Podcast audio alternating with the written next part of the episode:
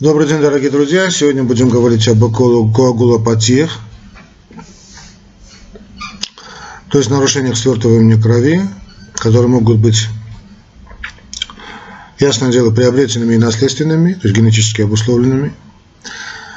Э, наиболее известный значит, генетически обусловленный наследственный коагулопатия – это, конечно, гемофилия и болезнь Вон Виллибранта – это практически, ну не скажу, что все, но легко 96, 95-96% всех случаев врожденных свертываний крови. Тут надо подразделять, конечно, гемофилию А, вот где-то 68 78% согласно данным статистики. Значит, гемофилия типа Б это 6-13%, ну а болезнь фон Виллибранта 9-18%.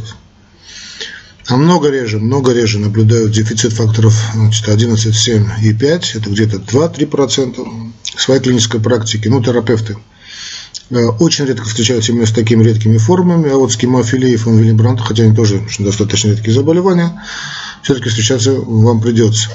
Не каждый год, может быть, но придется. Ну, э, гематологах я не говорю, гематологи это понятно.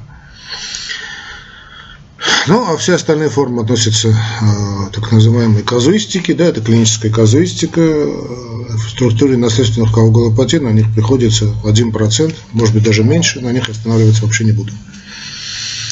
И, наконец, приобретенные коагулопатии, которые э, бывают связаны или с дефицитом витамина К, э, в той или иной причине, значит, заболеваниями печени, приемом значит, непрямых антикоагулянтов, э, появлением э, патологических ингибиторов свертывания, тоже по тем или иным причинам. Коагулопатия, наряду с другими нарушениями гемостаза, также развивается в рамках ДВС-синдрома. Но мы так решили, что о ДВС-синдроме все-таки поговорим отдельно. Сегодня поговорим главным образом о гемофилии и э, болезни фон Виллебранта. Значит, гемофилия – наследственная коагулопатия – значит, связанная с дефицитом фактора значит, 8. Если это 8, то мы говорим о гемофилии А, ну или 9, если мы говорим о гемофилии Б. А, значит, ну понятно, значит, болезнь фон Виллибранта будет обусловлена наследственным дефицитом одноименного фактора. Данные статистики говорят о том, что частота гемофилии составляет где-то 1 на 10 тысяч новорожденных мальчиков – Значит, гемофилия Б э, это значит 1 на 50 э, тысяч. Э, ну и, конечно, болезнь фон Виллибранта наблюдается значительно чаще, ну, по сравнению с гемофилией Б, конечно. Заболевание составляет 1 на 30 тысяч населения. Значит, патологические гены, обуславливающие развитие значит, гемофилия или там значит, гемофилии Б – располагаются на хромосоме X, они сцеплены, поэтому заболевание регистрируется значит, почти исключительно у мужчин. Э, в 70-85% случаев гемофилии А и 90% гемофилии Б вы выявляете четкую семейную такую наследственность, семейный анамнез. Э, но э, э, по другим данным, где-то до 30% случаев гемофилии связаны со спорадическими мутациями. То есть вот, надо понимать, что это не, абсолютно, не всегда абсолютно 100% связано значит, со спорадическими мутациями. А об этом чуть ниже, значит, ну хотя прямо сейчас я могу сказать, потому что это тоже интересные значит, факты. Э, дело в том, что, как мы поняли, обычно болезнью страдают значит, э, мужчины, это наследование, сцепленное с полом, да, женщины же обычно, значит, как носительницы гомофилии являются, выступают, вернее, носительницами гомофилии, э, и могут, значит, родить больных сыновей, то есть больных гемофилией, да, и дочерей, дочерей, которые не столько болеют, сколько носительницы.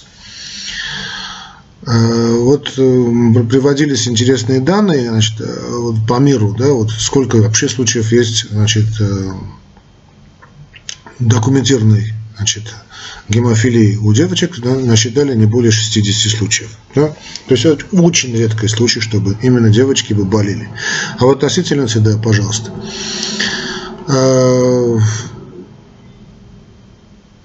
Кроме того, примерно вот, э, что говорится о том, что значит, о спорадических мутациях, есть данные, которые не очень значит, подтверждены, не, не, я, во случае, не нашел подтверждения, они так на уровне э, около медицинской литературы, парамедицинской литературы, где-то приблизительно значит, вот этих от 20-30 случаев спорадических мутаций, что мы говорили, по другим данным где-то 15, 20, 25.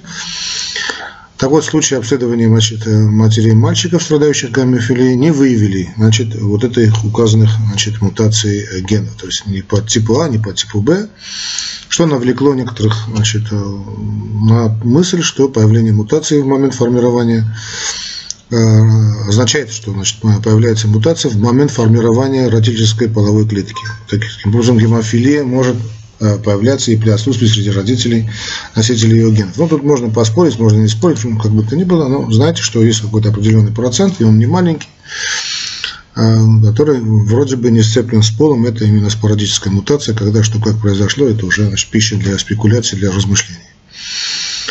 Ну, одно из, наверное, самых известных э, носительница, значит, ну не у нас, у нас это цесаревич Алексей Николаевич, конечно, а за рубежом самым главным таким известным носительницей в истории была знаменитая королева Виктория. Значит, тут говорят значит, некоторые авторы, что по всей вероятности эта мутация произошла у нее значит, э, спорадически само, само у него проявилось. Потому что, почему? Потому что ну, то есть новый, так называемый Денова, да, поскольку в семьях ее родителей, э, страдающих гомофилией, не зарегистрированы. Ну, может быть, что хроники в том случае подобную проблему, понятно, тогда это не называлось гемофилией, значит, подобную проблему не описывали. Значит, теоретически это могло произойти также в том случае, если бы отцом Виктории являлся в действительности вот, не Эдуард Август, как считается, а вот, э, значит, герцог, герцог Кенский, то есть, да, Эдуард Август, герцог Кенский. Кент, да, по-моему, да, герцог Кенский. А какой-либо, значит, э, другой мужчина, ну, галантный век, всякое может быть, э, то есть, мужчина, который уже болен был гемофилией. Однако это все, конечно, такие предположения для не очень хороших исторических детективов, да, которые я, в случае, не знаю никаких исторических свидетельств в пользу вот этого положения. Но логика э, в этой мысли есть, конечно. Э, ну, и гемофилией страдал один из сыновей э, Виктории, вот этот герцог Олбани, да, Леопольд, а также ряд внуков и правнуков, значит, родившихся от дочерей и внучек, и внучек, и вот, включая вот по этой линии вроде доходит и до Алексея Николаевича. Вот по этой причине иногда называют э, это заболевание значит, викторианской болезнь. Значит, э, или значит, царская болезнь, болезнь цесаревича. Но все-таки викторианская болезнь все-таки чаще всего на случае, но это речь идет, звучит, речь идет именно о гефилии, гемофилии. Ну и не будем забывать, что зачастую в царских фамилиях для значит, захоронения голубизны крови, да, как это называется, да, в общем, допускались э, браки между достаточно близкими родственниками, э, сплошь рядом это было, э, от чего частота встречаемости гемофилии, ну, понятно, автоматически будет значит, выше. Ну, это справка, значит, которая, думаю, Э, вам поможет просто понять, что к чему. Ну, те, кто интересуется историей, как ваш покорный слуга, это всегда интересно. Но фактор 8,9 принимают участие в трансформации протромбина в тромбин, где э, да, при их дефиците нарушается формирование тромба в местах повреждения значит, сосудов, что и клинически проявляется кровотечение, так, гематомным типом кровотечения. А что касается болезни фон Вильямбранта, то она, значит, э, это тоже генетический дефект с врожденным отсутствием мульти, так называемых мультимерных форм э, фактора 8 того же фона Виллибранта. Значит, фактор фон Виллибранта опосредует адгезию к, значит, э, к эндотелию да, сосуда, там участвует в стабилизации, также участвует в стабилизации фактора 8 и защите его от э, значит, системами внутренней значит, инактивации, противосвертывающей системы значит, плазмы крови. Дефицит этого фактора Вильямбранта сопровождается преимущественно э, так называемой микроциркуляторной э, кровоточивостью, ну, иногда, преимущественно в тяжелых случаях, наблюдают так называемый смешанный тип. Ну, это уже совсем плохо. А если мы перейдем к клинике, значит, э, оставим в сторону значит, домыслы, да, по клинической симптоматике гемофилия А и Б не, не, не отличимы друг от друга, ну, практически трудно невозможно отличить, невозможно, а, чисто опираясь на клинику. Значит, тяжесть геморрагического синдрома напрямую связана с, с э, степенью выраженности дефицита значит, э, фактора, самая тяжелая форма, значит, концентрация фактора ниже 2%, то есть практически там ничего нет. Средняя тяжелая или средняя 2,5 и э, легкая значит, более 5-8%. В клинической картине преобладают кровоизлияния значит, э, суставы конечности. Это подавляющее большинство случаев, это 95% больных. Вот поэтому считают, что вот фотографии покойного цесаревича, значит, он всегда был на, на, на руках кого-то, что больно было им ходить. Понятно, кровоизлияние в суставы, это очень болезненно, трудно ходить, играть. Значит, э, это очень часто встречается. Далее идут э, глубокие подкожные, подмышечные и внутримышечные гематомы, значит, где-то 90-93%. Э, недобок, значит, травмы, обильное длительное кровотечение при травмах, это тоже очень часто выше 90%. И уже значительно реже наблюдаются кровотечения из носен значит, и десен, значит, это где-то 56%. Э, у стоматологической, у стоматологов проблемы возникают, да, вот уже стоматологи это очень не любят такое состояние, ну, они вообще ничего не любят, значит, кроме своих зубов, ну, понятно, она на то и выбрали свою специальность.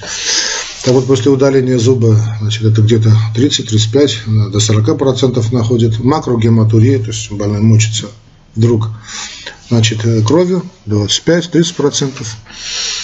Э, ну, по разные данные есть. Забрюшинные гематомы тоже реже, конечно, значит, где-то около 16%, кровоизлияния, значит, эм, э, внутричерепные, так называемые, да, гематомы где-то 14%, и излияние крови значит, в брыжейку и кишечную стенку уже около 7%.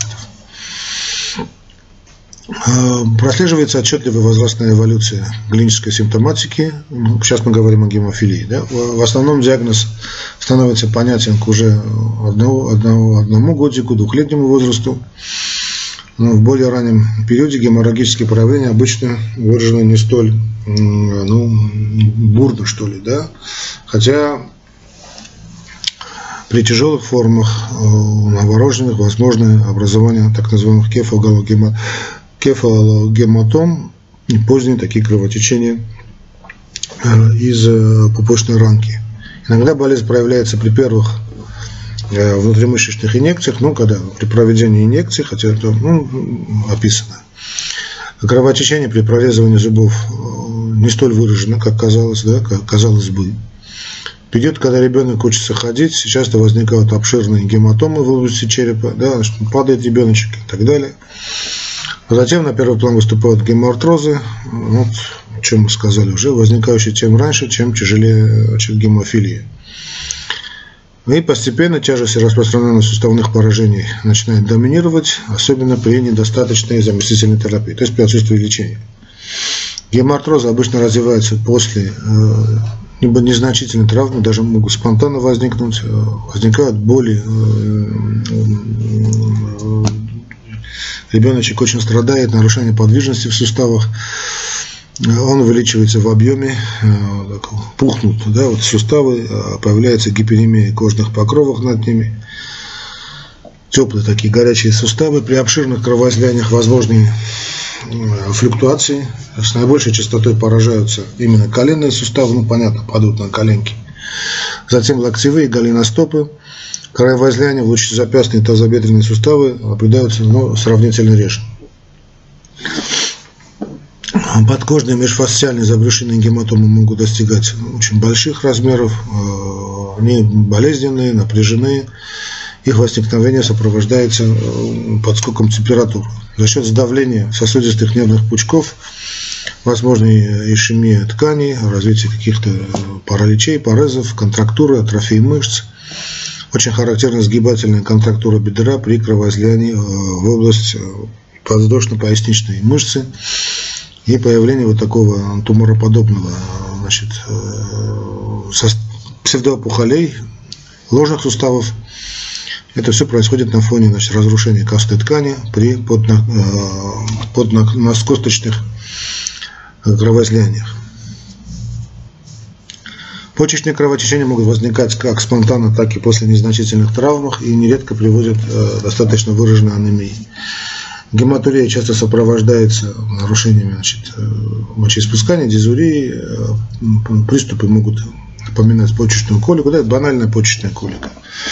Кровоизлияние в головной и спинной мозг всегда имеют в той или иной степени значит, травматический генез, между моментом травмы и появлением клинических симптомов может пройти, э, значит, как это бывает, от одного-двух часов до суток.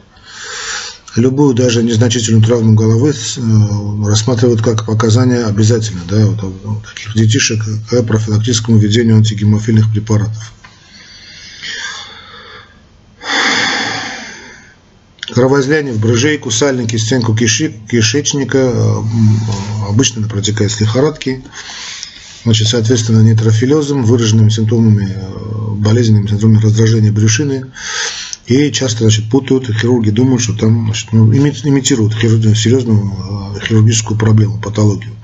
Острый живот. Да? По мере увеличения продолжительности жизни больных с гемофилией, с интенсификацией заместительной трансфузионной терапии увеличивается количество вирусных и иммунологических осложнений. Так, да, вот э, по данным статистики авторов, до 95% больных гемофилией инфицированными вирусом гепатитов, а в 20% случаев у них э, появляются ингибиторы фактора 8 и 9, снижающие эффект проводимой значит, э, заместительной терапии.